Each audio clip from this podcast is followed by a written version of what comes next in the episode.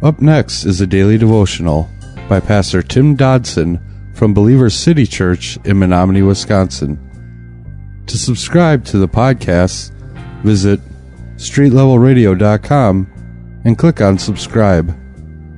Thanks for listening to Street Level Radio. The Corinthian church that we were introduced to in chapter 1 of this letter had all the spiritual gifts that they needed to live the Christian life.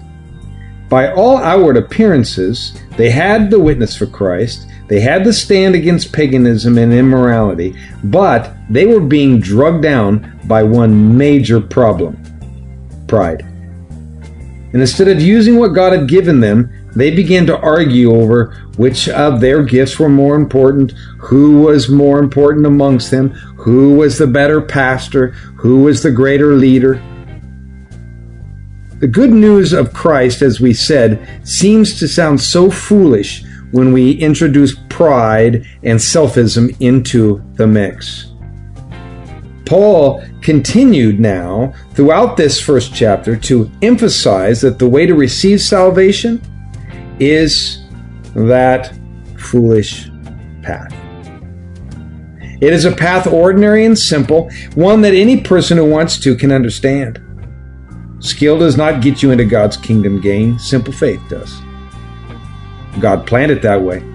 And he did so so that no one could boast about his or her achievements and how that they were able to secure eternal life through it.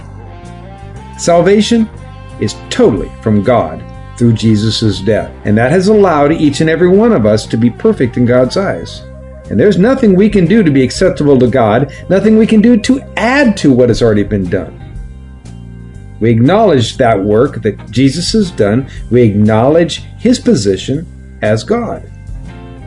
Now, this church in Corinth, as we mentioned, had every gift present, had every gift active.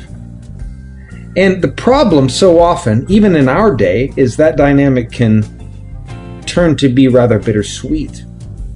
Because so often it is that church body that so easily becomes quite independent, quite self satisfied, quite arrogant. We can begin to look for opportunities to stroke our egos rather than our opportunities to humbly serve Him. Wrapping up this chapter, Paul says, verse 30 of chapter 1 Because of Him, you are in Christ Jesus, who is made to us wisdom from God, and righteousness and sanctification and redemption. That, as it is written, he who boasts, let him boast in the Lord. In the Living Bible, we read that, For it is from God alone that you have your life through Jesus Christ. He showed us God's plan of salvation. He was the one who made us acceptable to God. He made us pure and holy and gave Himself to purchase our salvation. And verse 31 says, As it says in the Scriptures, if anyone is going to boast, let him boast only of what the Lord has done.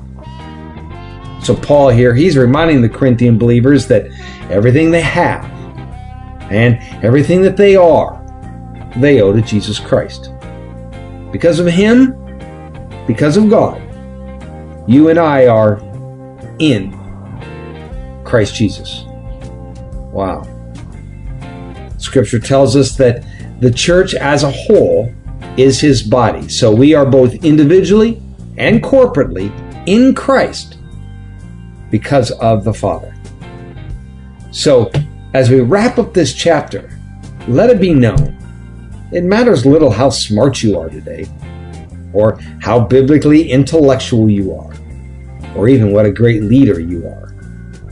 Because when it comes to salvation, it's all God, all of the time. That was a daily devotional by Pastor Tim Dodson from Believer City Church in Menominee, Wisconsin. For more information on Pastor Tim Dodson or Believer City Church, visit believerstogether.com.